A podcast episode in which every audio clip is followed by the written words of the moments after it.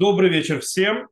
Мы продолжим, в принципе, как бы эта часть, которая называется пищевая промышленность, но сегодня у нас мы уже перейдем с пищевой промышленности, э, от нее только останется вопрос алкоголя и алкогольных напитков, и мы поговорим по поводу, можно ли полагаться, скажем так, на алкоголь без кашрута, нужен ли вообще у нас в алкоголе искать кашрут в пищевой промышленности, а после этого мы поговорим вообще о вопросе, можно ли еврею продавать некошерную еду, и можно ли ему иметь в доме некошерных животных.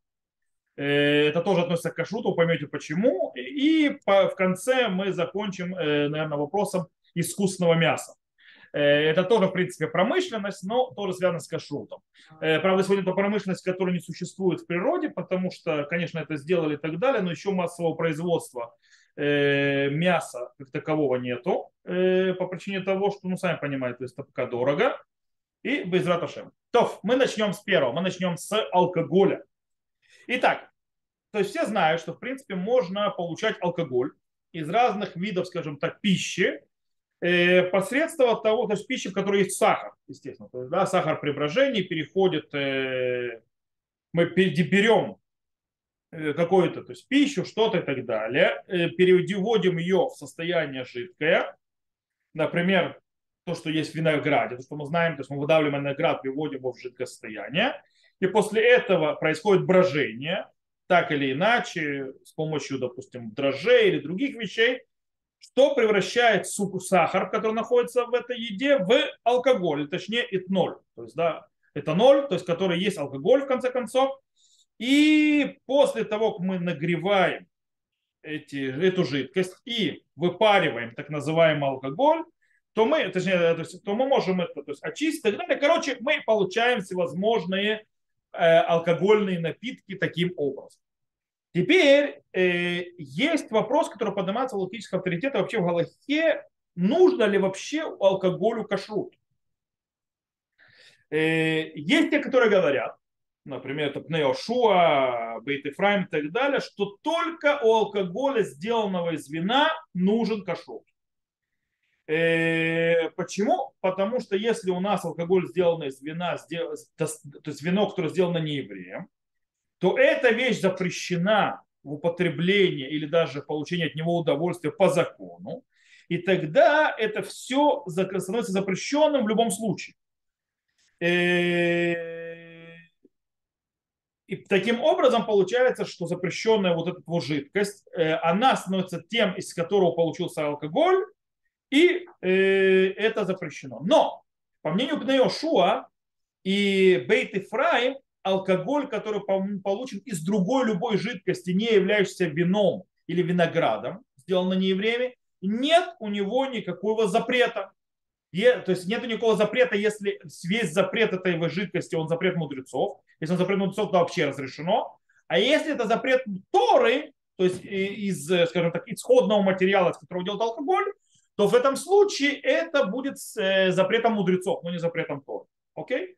Таким образом, допустим, э, по мнению Пнеошуа, в случае, если забыли продать виски, например, э, перед Песохом, то по факту можно после Песоха этот виски пить. Да, я смотрю, это уже показывают этот виски.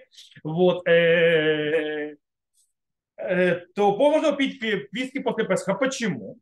Потому что запрет он запрет Торы, то есть, да, в принципе, запрет Хамец Песха, но алкоголь, как мы сказали, сделанный из запрета Торы, он становится запретом мудрецов, и весь запрет алкоголя, то есть, то есть хамец, который передержался в Песах, запрет мудрецов, и двойные мудрецы по этой причине, то есть, в принципе, от виски станет запрещенным. То же самое говорится про алкоголь, который сделан из нееврейского молока. Тоже он будет кошерным для употребления, по мнению Пнеошуа. По причине чего? По причине того, что весь запрет нееврейского молока – это запрет мудрецов. По этой причине, когда эта жидкость переделывается в алкоголь, например, есть такие э, ликеры, которые сделаны из нееврейского молока, то в этом случае оно становится, то есть оно не запрещено, это кошерно. Но это мнение Пнеошо и Бейт и. А абсолютное большинство алхимических авторитетов, то есть и между ними Сад Баньяним, и Шарей Фрай, Мишна Бура, Минхат и большое количество других, говорят ничего подобного они говорят, что закон алкоголя, э, он тожествен закону э, жидкости, из которой делается алкоголь. То есть э, закон алкоголя будет тоже тому, из чего он делается. Таким образом, виски сделаны из, как вы знаете, то есть сделан из злаковых.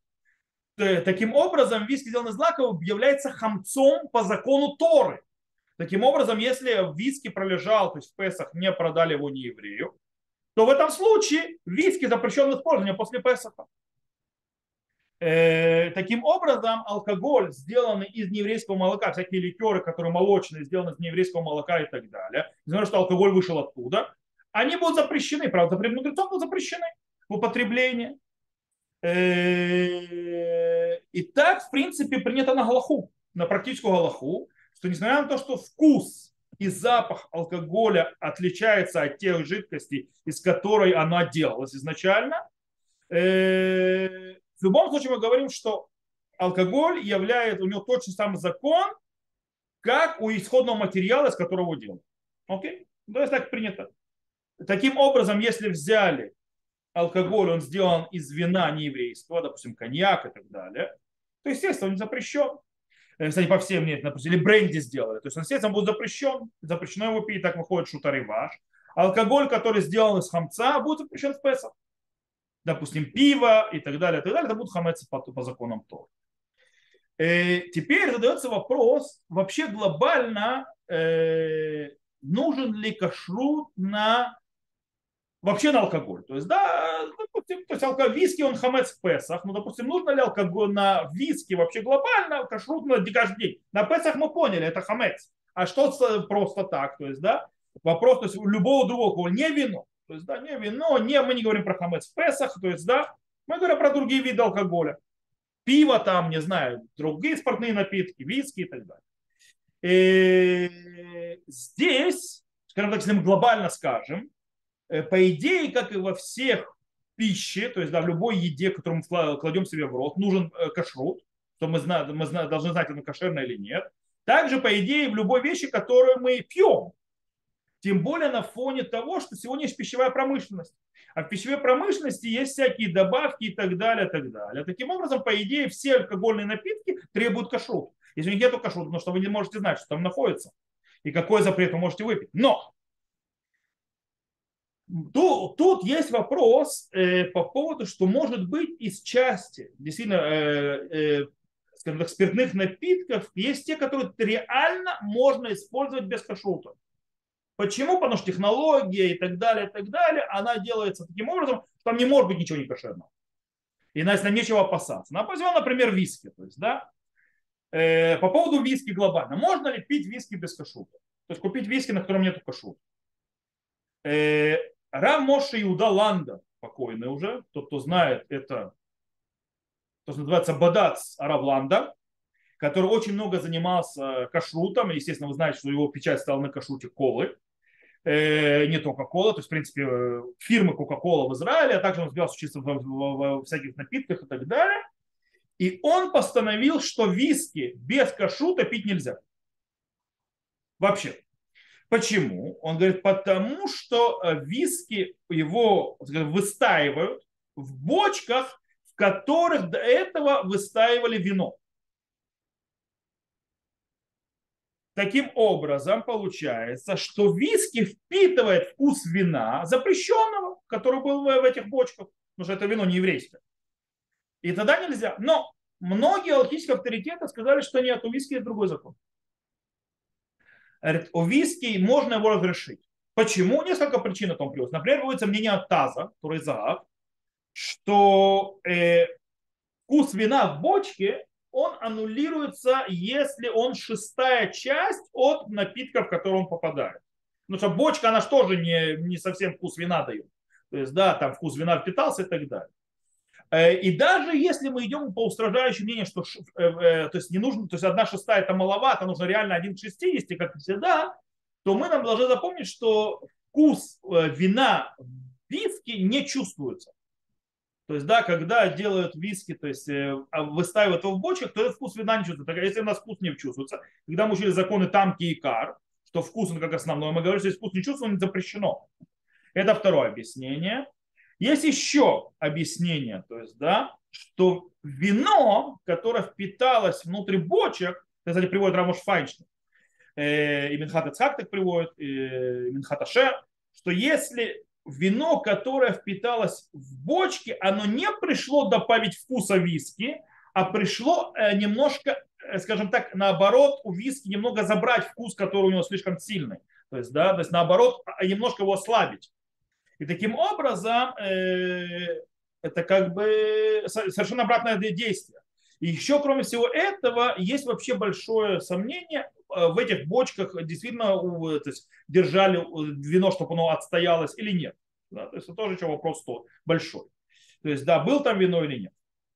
Окей, то есть таким образом э, можно сказать, то есть Рамош Файшна и так далее, Минхат Ашер, Минхат Ицхак, что виски можно покупать без кашрута. Но все, что мы сказали, по мнению теологических авторитетов, это только в очень хорошей виски у которого есть, скажем так, традиция, э, у которого любое изменение в технологии приготовления автоматом э, ударит, будет считаться ударом по потребителю просто перестанет покупать, потеряет весь свой вес. То есть это виски чистые, которые дорогой виски. Виски, которые не дешевые. Дешевые виски там опасны. Э, и еще один момент. Если это виски, чистый виски, а не то, что называется blended. Blended – это виски, в котором могут добавлять еще другие виды спиртных напитков. Нередко добавляют вино внутрь виски. И вы знаете, есть виски, которые продаются, есть виски, а есть виски blended. Виски blended, может быть, там, кстати, не будет вина, то есть там, может быть, другие вещи будут добавлены, и они, то есть это тоже крутые виски, все нормально, часть технологии. И это считается, то есть, как бы на, то есть люди написано, то есть люди знают, что они еще, некоторые такие ищут именно, чтобы не чистый виски, а именно блендер. То есть, да, смеси. Э, в этом случае, то есть, да, у нас есть опасения, мы не знаем, что тут добавили. По этой причине там нужен кашу. Очень часто будет вино. Вино не кошерное. Э, поэтому в, в блендед без кашрута лучше не суваться. Даже это хороший виски. Э, в других спиртных напитках, э, если там смешивают какие-то другие добавки, кроме алкоголя, или мы не знаем настоящей технологии, по настоящим технологиям это делается, мы не можем полагаться и покупать это без кашрута. Мы не знаем. Э, может быть, туда там есть смесь каких-то запрещенных элементов, которые запрещено нам употреблять в пищу. Мы сказали, что алкоголь по мнению большинства галактических, мнению галактических авторитетов, который сделан из некошерного, из, э, то есть источника сырья, он не кошерен. Но и таким образом, если можно сказать, есть в некоторых местах в мире, то есть, да, э, в вещах, в местах, в которых известно, что алкоголь делается по определенной, или какие-то, то есть, допустим, пиво, или другие э, спиртные напитки, которые знают четко, что их делают из кошерных продуктов, у них четкая технология, которая не меняется, которую им ничего не приносят и не изменяют. И там, то есть потому что такая традиция или так далее, и так далее. И в них ничего не добавляют и ничего не смешивают. В этом случае можно это брать без труда. Например, то есть в Чехии всяких, э, не всякие, то есть всяких пиварнях, которые древние, которых технология вот как была, так и осталась. То есть, да? И там ничего не меняют включая, то есть э, даже то есть, и в этих там в баках огромных и так далее, то есть, то есть в тем, кто варят пиво и так далее, делается только пиво и больше ничего. В этом случае пиво кошерно. Даже с него кашрута нет. То же самое с водкой, но с водкой может быть опасно, потому что есть водки, которые в них добавляют всякие вещи, при производстве делают, поэтому с водкой а, э, не всегда водка, не любая водка будет кошерна везде. А? Короче, в принципе, э, мы должны или четко знать, как делается алкоголь, и если там традиция и так далее, и тогда можно то есть, положиться без кашрута. Если же мы не знаем, как только мы не знаем, как это сделано точно, что-то добавляли, на этом моменте начинает, то есть все, мы уже больше не можем брать алкоголь без кашрута, нужен кашрут. Понятно, все, что сделано из винограда за границей, все обязано иметь кашрут. Все. То есть нельзя покупать бренди, потому что это и коньяк и так далее, потому что 100% не кошерно. Окей, это то, что связано с алкогольными напитками. То есть это правило. Кстати, есть э, сайт э, Равина, который ответственен за алкогольные напитки в районе Раната Израиля. и там можно, у него написано, какие, то есть можно проверять, какие алкогольные напитки кошерные, какие нет. В Израиле, в всяком случае. То есть, да, он это пишет. Окей. Следующая подтема, которую мы сегодня разбираем, это запрет продажи, точнее, торговли некошерной едой. В принципе, э, еврею запрещено торговать любой едой, которая, или любыми некошерными продуктами, которые запретила Тора. То есть, например, запрещено продавать э, некошерных животных всяких там, э, или даже кошерных животных, но не кошерно зарезанных, или трефот, то есть дальше животное оно трефа и так далее. Э, некошерными, некошерной рыбы продавать ему нельзя, или другие там всевозможные там, креветки, шмеветы, морепродукты и так далее, и так далее, и так далее. Но чем он, да, может торговать? Он может торговать только теми вещами, которые запрещены запретом мудрецов. Например, нееврейское молоко или, допустим, вещи, которые приготовил нееврей из кошерных продуктов. Потому что запретом мудрецов. То есть, допустим, э, еврей, э, ему запрещено иметь, допустим, русский магазин, который продает свинину. Ему запрещено продавать свинину. Даже не еврею. То есть никому. Это Аллаха. Кстати, э, что вы тут исключение из правил знаете? Исключение из правил это хелеб. Хелеб это вот этот вот жир, который есть животного, то есть животное есть жир, который разрешен, и жир, который запрещен, называется хелеб. И этот жир, э, он запрещен в пищу, кстати, за него запрет карет, кто его ест. Просто про него э, Тора говорит, вехелев навела, вехелев трифа, ясели кол мелаха. То есть, да, и вот этот вот жир навели, то есть, да, то есть падали, или жир, то есть это трифы, то есть, э, то есть больного животного, то есть испорченного животного, то есть будет делать с ним любую работу, вахалу тохлеу. То есть работу любую с ним можно делать, но есть нельзя. Из этого выходит, что э, запрет только его есть, но нет запрета делать с ним любую работу, с этим вот жиром. Если нельзя, нет запрета делать с ним любую работу, продавать его тоже нет запрета. Так выходит из Гмары в трактате Псахим, так установил на Аллаху Рамбам и так установил на Галаху Шурхана Рух. Окей, и э, теперь давайте еще. То есть это что у нас есть. То есть, в принципе, есть запрет. Теперь, этот запрет торговли некошерными, скажем так, некошерными э, едой, это запрет как чего? Торы мудрецов. Большая часть логических авторитетов, решуни мудрецов последних веков, Тосфот, Рош, Раа, Ран, Рабейну Ируха, Морзаро и многие другие считают, что это запрет Торы. То есть Тора запрещает еврею торговать не кошерной едой. Точка. Правда, Раби Таражба считает запрет мудрецов. Окей. То есть тогда там будет более, то есть есть возможности иногда это делать, то есть да, в определенных случаях. Э, но принято в конце Галаха, что это запрет Торы, поэтому мы не торгуем. Теперь следующий запрет, который есть. Запрет растить, выращивать или содержать некошерных животных. На Галаху сказано, Бах приводит шах, что как запрещено продавать некошерную еду, которая запрещена в, то есть в еду еврею, также запрещено еврею выращивать некошерных животных, которые используют для еды. Даже если он выращивает для того, чтобы кормить неевреев.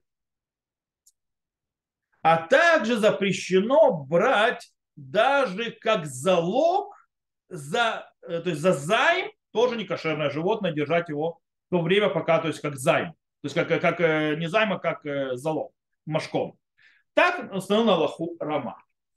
Теперь, э, но если зарезали кошерное нормальное животное, и в процессе рез неправильно провели нож, или нож был зазубрен, или там какие-то проблемы, что сделало животное навела, то есть то, что называется падаль, или зарезали кошерно, но проверили, у него там легкие проблематичные, то и так далее, на трефа. В этом случае животное не кошерное, но оно не кошерное, но в этом случае э, можно продавать это мясо. Поэтому, кстати, на машхитот, чтобы знали, когда идет животное, там курица или животное и так далее, и проверяют, и видят, что она трефа, то есть, да, не то есть у нее нашли проблему, ее снимают, отправляют на, на line трефо. Что такое line трефо? это отдельный пас, который уходит, там это э, делает специальные знаки на, на мясе, что это трефа, закрывает ее в э, коробке и так далее и отправляет на продажу неевреям. Окей? Почему? Потому что этим торговать можно. Почему и торговать можно? Потому что об этом сказано в Торе прямым текстом. Лота хлукольный вела, то есть не есть никакой пад. Легера шербешареха титнена. То есть э, пришельцу в воротах твою отдай. Беохла, то есть да, и будет есть омхор, ленухри или продай не еврею. То есть да, это сказано про то, что ты взял кошерное животное, но оно у тебя или не так пошло под нож, или, допустим, то есть нажал слишком сильно, или у тебя э, она оказалась трепа. Продай. Поэтому это можно продать. Э, то же самое выходит на базе машины в трактате Швид, что если человек, э, допустим, у него случайно попались ему некошерные животные, например, человек, который рыбак, и он пошел и поймал некошерную рыбу, или закинул сеть, и там попались, и, допустим, морепродукты и так далее, в этом случае можно ему продать не еврею эти вещи, но с одним условием, что он это у себя держать не будет. То есть да, моментально продает не еврею. То есть вообще это у себя не держит. В этом случае ему можно сделать, так выходит из мнения Рома, то есть, чтобы, не дай бог, он у себя не оставил, и тогда он может нарушить запрет, что он сам съест, не дай бог. Э, кстати, еще интересная вещь. Если не еврей отдает долг, и он приносит и отдает долг некошерными продуктами, некошерной едой, можно ли отдавать? Э, Шурхан Арух и Рама говорят следующее. То есть из них слова выходит, что если не еврей должен еврею деньги, и он возвращает э, эти деньги, то есть, скажем так, разменивает его едой, дает ему некошерную еду.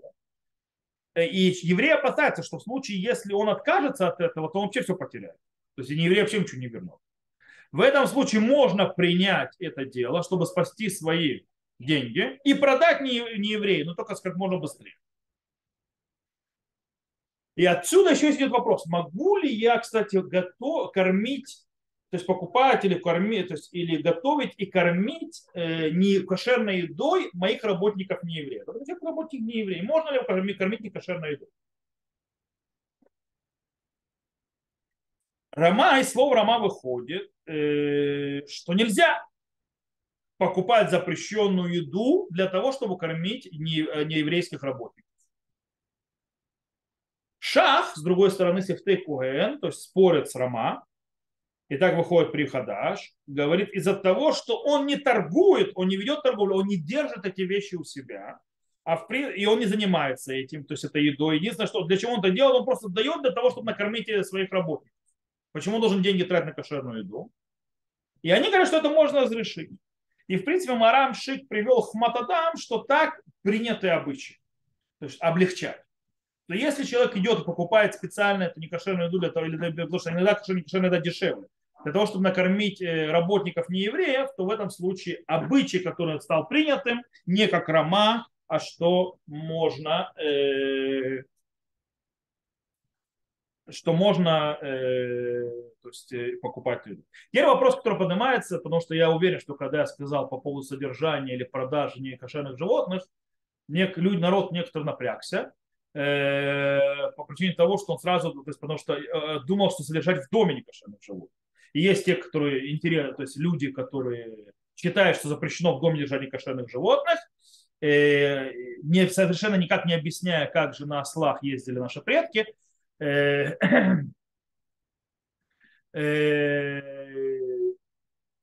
и я уже сказал, что запрет он для еды.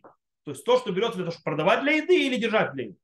Вопрос, можно ли продавать или содержать некошерных животных, которые кто не ест.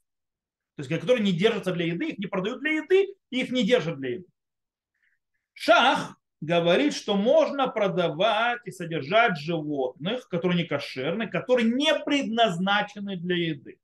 Например, э, лошади, чтобы на них ездить, или, э, или ослы для того, чтобы на них что-то перевозить, или собаку для того, чтобы э, она должна охранять что-то, или ей играться. То же самое также с некошерными рыбками для красоты. Окей? Все это разрешено. Почему? Потому что все опасение идет в чем? В чем опасение мудрецов было?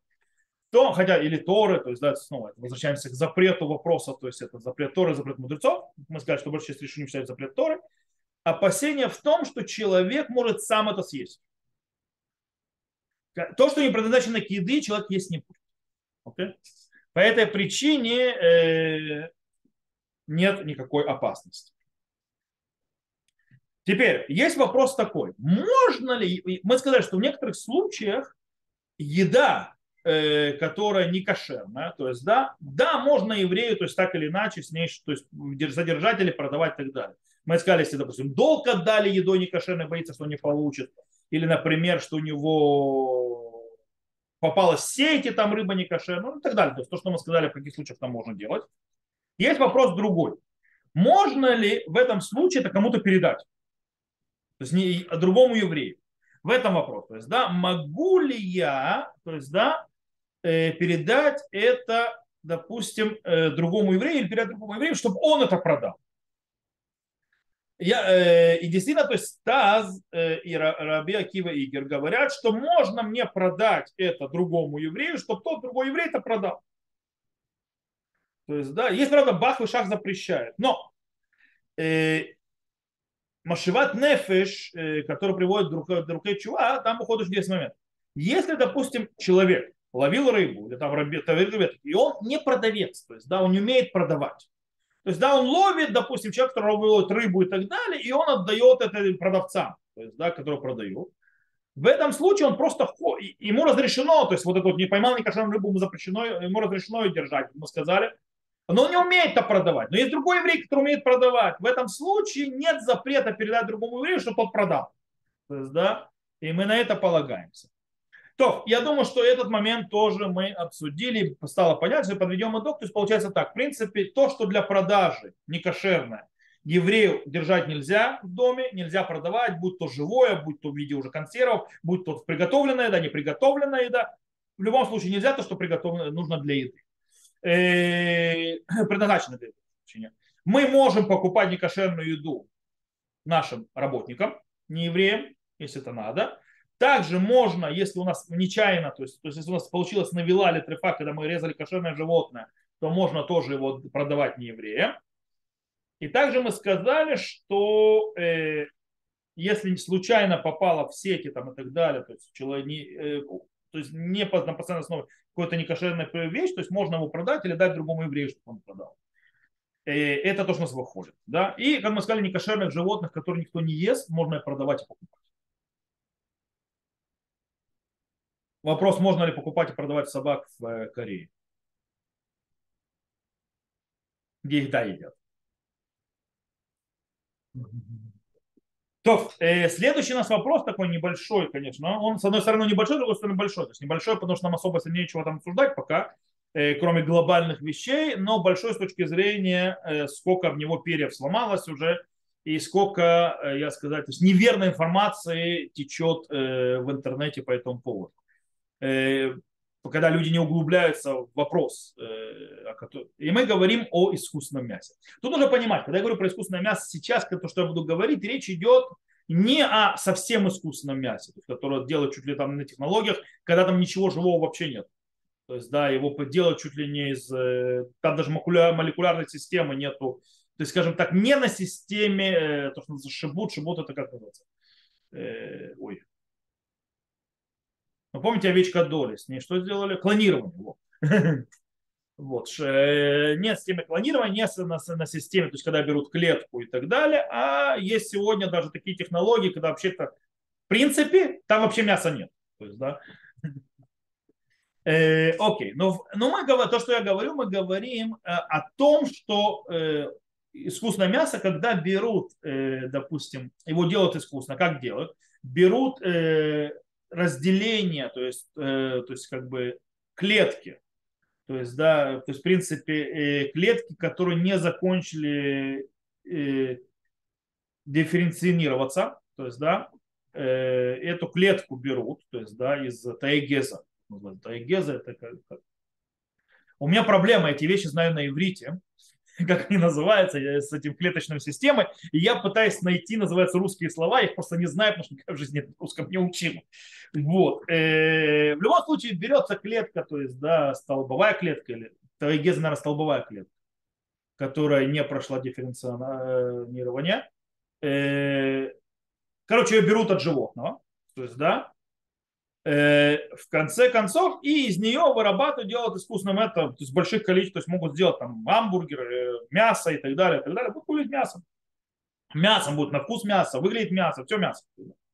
И теперь вопрос, э, естественно, если это дойдет до, пока это очень дорого, если это дойдет до системы производства, что будет идти на производство, хотя сейчас говорят, что уже какие-то вещи начали делать, то в принципе это может очень сильно изменить вообще всю, всю, весь рынок мяса. То есть, да, во-первых, перестанут э, выращивать миллиарды куриц и коров и так далее, и так далее, и резать их. Э, кстати, это не значит, что коровкам станет хорошо и курочкам, они просто исчезнут. По причине того, что нужно понимать, если их не будет человек выращивать, они не смогут в природе жить. Э, естественно, цены на мясо спустятся, потому что то есть, можно будет очень легко это делать. И, естественно, всевозможные загрязнения стволовые клетки, вон Таля говорит. Ну да, ну, это что я сказал, нет, стволовые клетки. Вот. Э, и все загрязнения и так далее, грязь, которые связаны с выращиванием животных, тоже покончится, кончится, естественно, с зеленым тоже будет делать нечего. Им будет скучно. Окей, в любом случае, вопрос простой. Какой статус этого мяса и кошерно ли оно? Э, кошерно ли оно, то есть если делать, допустим, из клетки свинины или там чего-то другого, или не кошерно зарезанного мяса, какой у него статус. И второе, это мясное или парное. Это второй вопрос, который нужно задать. Здесь мнения разошлись. Есть те, которые считают, что закон этого мяса абсолютно идентичен закону этой клетки, то есть это мясо, из которого взята эта клетка. То бишь, э, статус и закон мяса, которое сделано из исходной клетки, из-за того, что это мясо вышло из этой клетки, оно идентично. Таким образом, если берут клетку от свиньи, то мясо будет свинина со всеми законами. То есть не кошерно. Если взяли это от животного, которое не кошерно зарезано, оно будет не кошерно. Более того, оно будет мясное. Если взяли от животного кошерно зарезанного, кстати, есть, э, то в этом случае, кстати, после того, как его зарезали, а там есть одна проблема.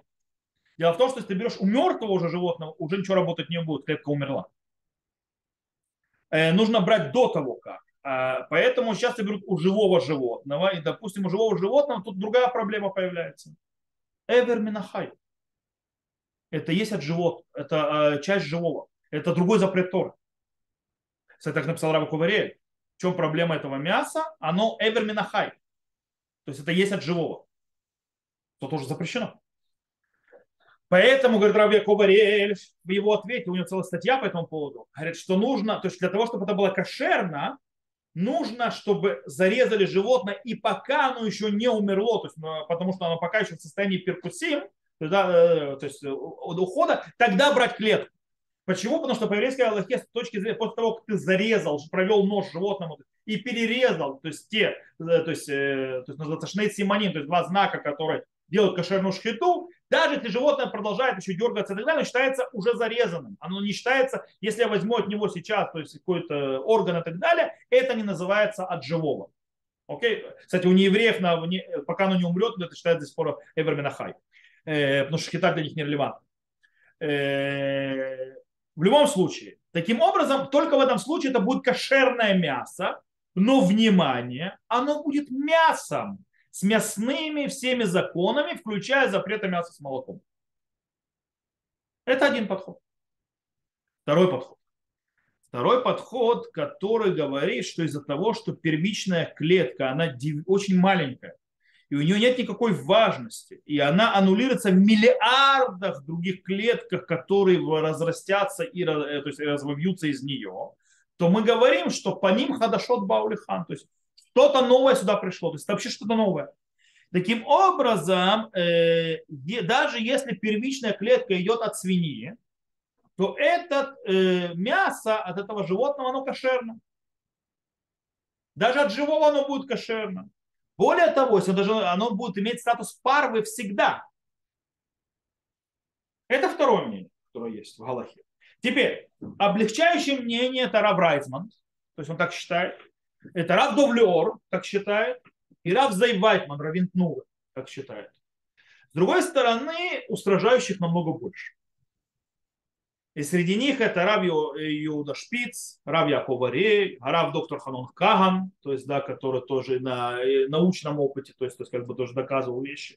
И в любом случае, э, э, более того, даже на, по мнению устражающих, то есть облегчающих, прощения, то есть, да, те, которые говорят, что это парвы и так далее, если будет сильно распространено вот это вот скажем так, искусственное мясо именно наряду с обыкновенным мясом, и они будут похожи, то в любом случае они согласятся, что будет запрет это мясо есть с молоком и за маритаем.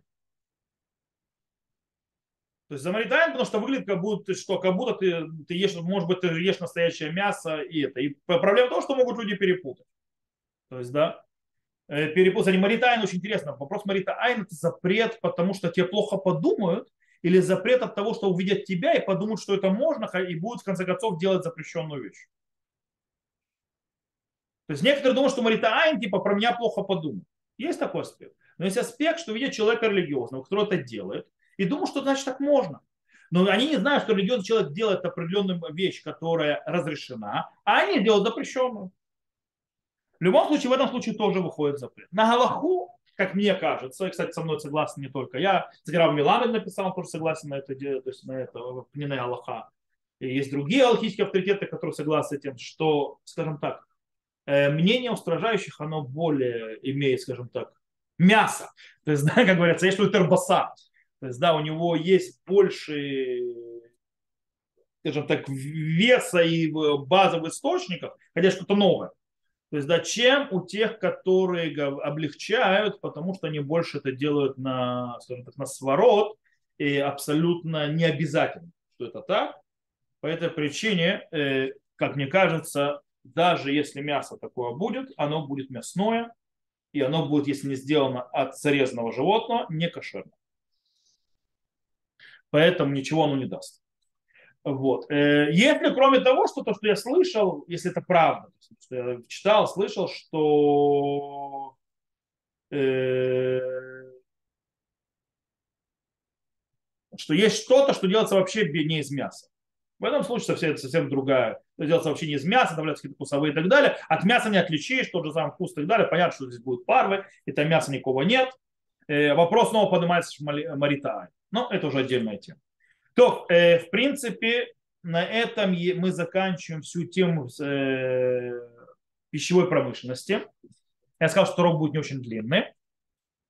Э, почему? Потому что, скажу вам честно, э, я просто следующая тема уже начинается, то есть, которую хочу разбирать, это тема Ашгаха, то есть, да, э, то есть называется инспектирование кашрута или доверие в кашрут, то есть найманут, насколько могут доверять людям и так далее когда я должен искать кашрут, проверять кашрут, или когда то, что мне делает человек, дает, это кошерно, то есть я полагаю, что это кошерно, и не задаю никаких вопросов, э, и не проверяю ничего. Это подтема следующая, у него будет несколько уроков, поэтому не хочу начинать сейчас, потому что отдельная подтема, нужно входить в нее, это уже будет с помощью на следующем уроке.